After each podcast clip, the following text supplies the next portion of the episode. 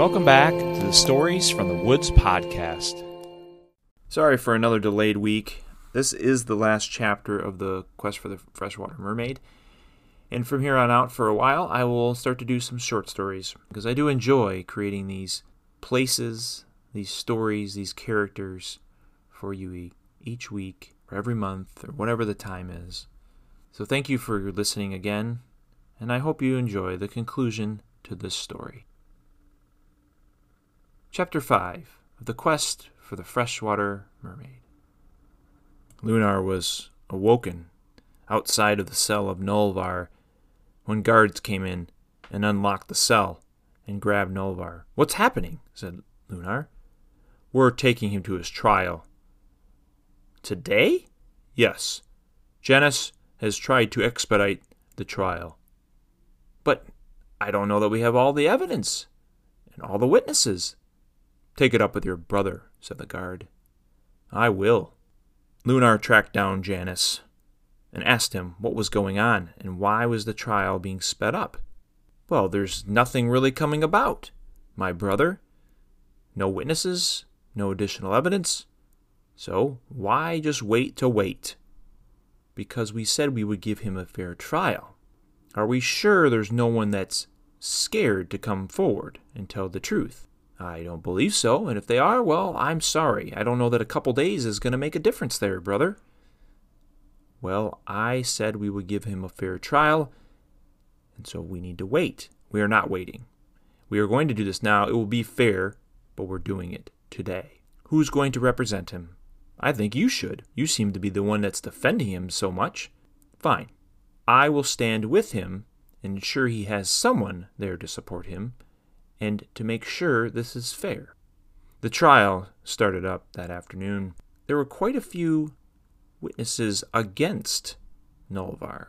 There was lots of evidence given against him, and no one spoke in favor of him.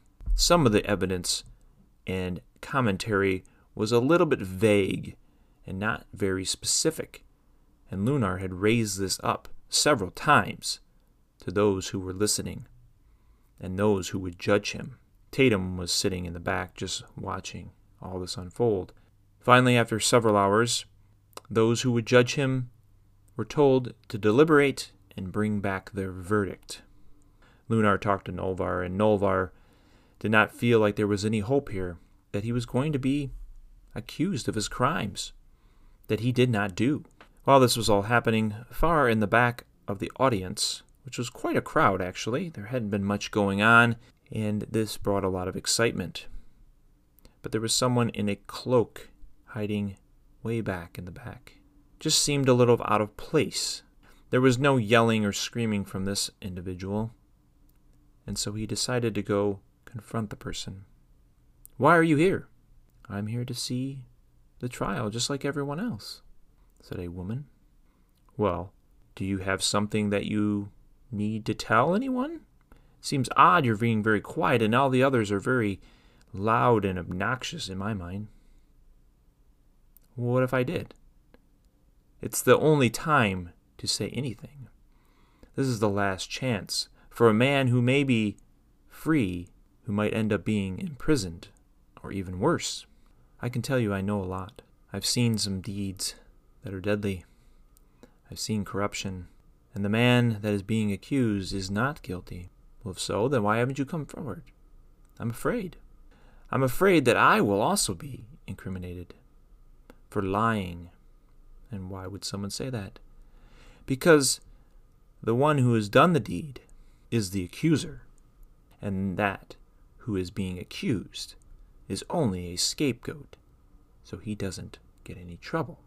Wait, you're saying my brother is the one who committed these crimes? I am just saying the accuser is, and I saw it with my own eyes. Then you need to speak. But you understand my dilemma. The power here is against me. You're the only one that can help me. You're the only one that can stand against your brother. That is an option for sure. But I think there may be a different way. Because even I don't believe that I can stand against my brother it seems the support of the city is too strong. I have an alternative idea. Before those who will judge him come back, which I'm sure will be very quickly, I must find a way for Nolvar and the two of us, and maybe a few others, to escape, to find our way out. Okay. I am fine with that. I will be sad to leave my homeland, but I think it will be safer for me. I'm sure people will have seen us talking, and that won't be good for me. I agree. Let me go see if I can stir up a ruckus, cause some confusion, and we can find our ways down to the docks and on a ship that I know we can have. All right. Lunar went and talked to Nolvar. Nolvar had fear in his eyes and excitement underneath all that fear. Shortly after that, Lunar went and talked to Tatum. And only moments later, Tatum and Lunar were fighting each other. There was chaos, and people were trying to break that up. And at that time, Nolvar slowly slipped himself out through the crowd, and the young lady with the cloak also left.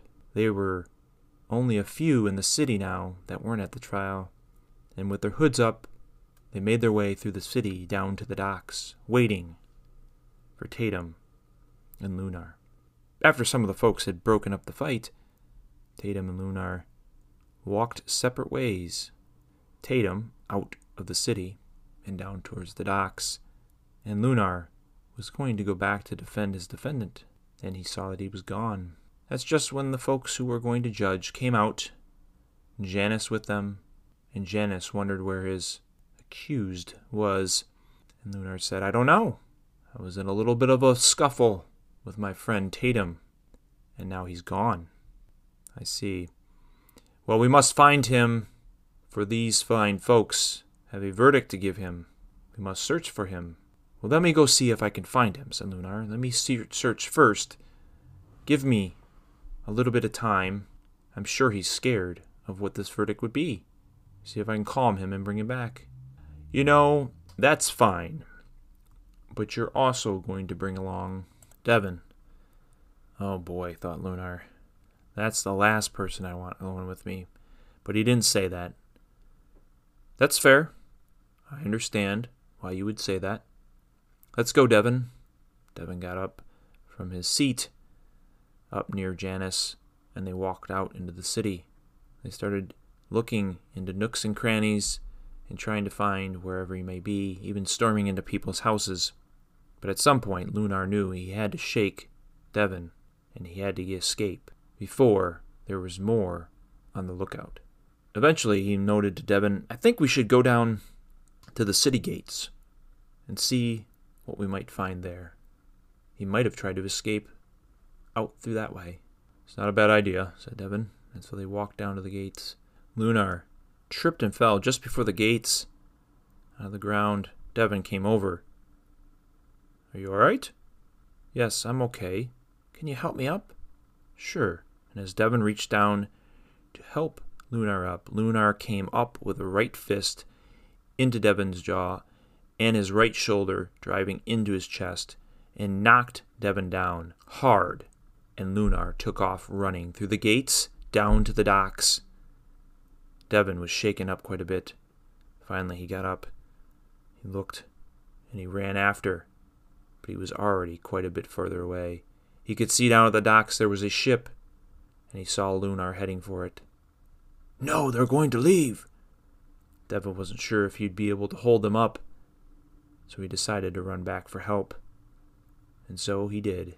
He went back to where the trial was being held and told Janice what had happened. Janice summoned his soldiers and sent them down to the docks, but it was too late. Lunar Tatum the young woman, Nolvar, had already sailed off. We must go after them, said Devon. No, it's all right. Let them be. But if they ever come back here again, they will be no longer welcome here. We might seek them out at some point, but today is not the day. They decided to go to a secluded island out in the lake, and they stayed there offshore. And to his surprise, the freshwater mermaid had followed. He was the only one that saw the fins splashing in the water far out behind the ship. These four had escaped. They did the right thing, but now they had lost their home that they could not go back to again, and they knew they would be chased at some point in time. Lunar decided to write several letters to individuals back at the city that he trusted. He would find a way to get them to them and to explain what had happened and the truth that was out there. But that would take time, and in the meantime, they decided they would stay on this island, get to know each other a little better, and have to travel some nearby islands to get supplies to continue to survive. And here and there, the freshwater mermaid would meet up a lunar on the back side of the island. There was a little stream that came inland, and they would meet there every week and talk, and it gave Lunar a lot of happiness. As time passed, those letters did make their way back to the city, and after those individuals convinced many others in the city, there was an uprising, and Janus was removed from his leadership role, and he was banished from his homeland.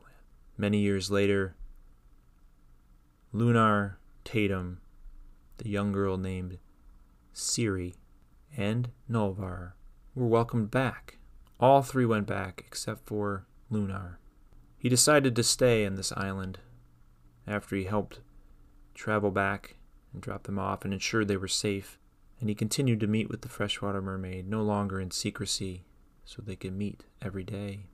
But as Lunar got older, he decided he was getting too difficult to live on his own. And so finally he said goodbye to the freshwater mermaid and traveled back to his homeland, where he spent the rest of his last days. This concludes the quest for the freshwater mermaid. If you enjoyed this story or any of our other stories on the podcast, please leave a review and share your experience for others to see. Or share the podcast with friends and family that you believe will enjoy this podcast. This podcast features the song A Dinner and a Rabbit by Mute Stare. Available under Creative Commons Attribution Non Commercial License. We hope you enjoyed this episode from the Stories from the Woods podcast, and as always, continue to listen to our next episode.